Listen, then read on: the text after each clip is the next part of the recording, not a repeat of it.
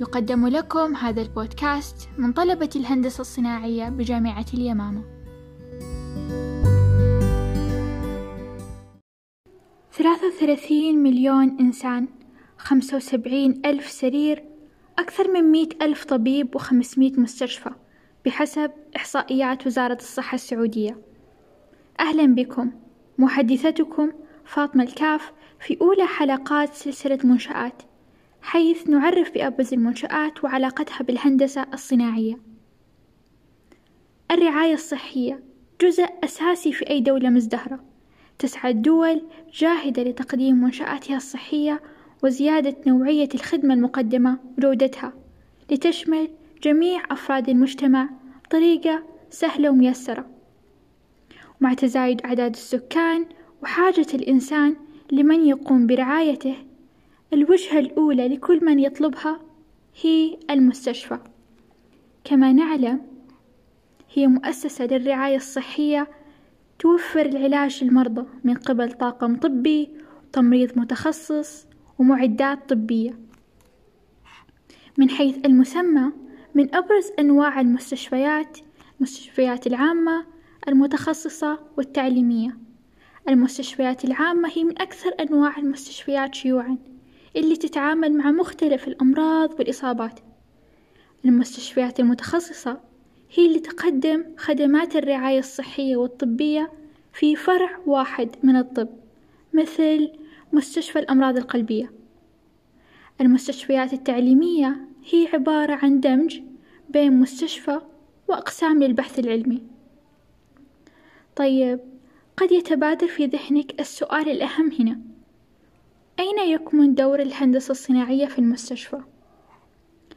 التنسيق لكل من العمليات والخدمات اللوجستية لغرض توفير رعاية المرضى هو الدور الأساسي للمهندس الصناعي في المستشفى جل اهتمام المهندس الصناعي يكمن في تحسين وتصميم وتركيب الأنظمة المتكاملة المؤلفة من العنصر البشري والمواد المعلومات المعدات والطاقة ومن مميزاتها أنها قابلة للتطبيق في العديد من المجالات كالمصانع المؤسسات الحكومية والشركات على مجالاتها المختلفة مثل شركات الطيران البنوك وأيضا المستشفيات.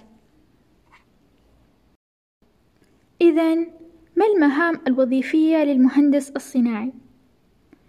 المهندس الصناعي مسؤول عن تطوير البرامج التي تقيم السلامة في مكان العمل، أيضًا تخطيط السعة والقدرة الاستيعابية للمستشفى لإشغال الأسرة ونسبة عدد الأسرة إلى عدد السكان.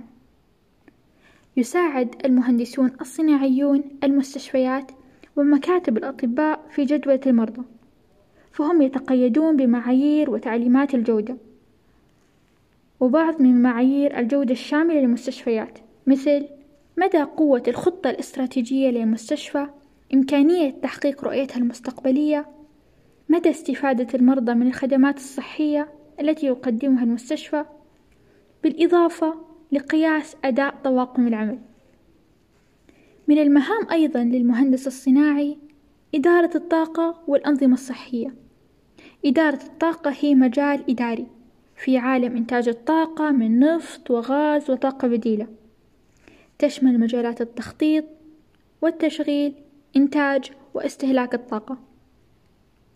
دوره يكمن في المحافظة على الموارد وحماية المناخ وتخفيض التكاليف مع المحافظة لإيصال الطاقة إلى مستخدميها بشكل غير منقطع.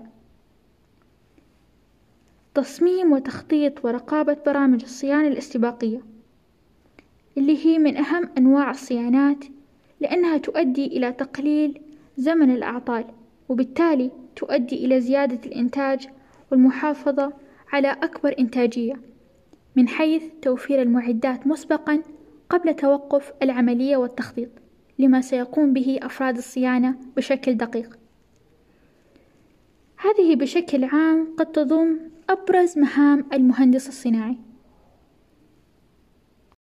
وبكذا نكون وصلنا إلى نهاية أولى حلقات سلسلة منشآت أتمنى إن نالت الحلقة على إعجابكم وترقبوا الحلقات القادمة على منصات التواصل الاجتماعي.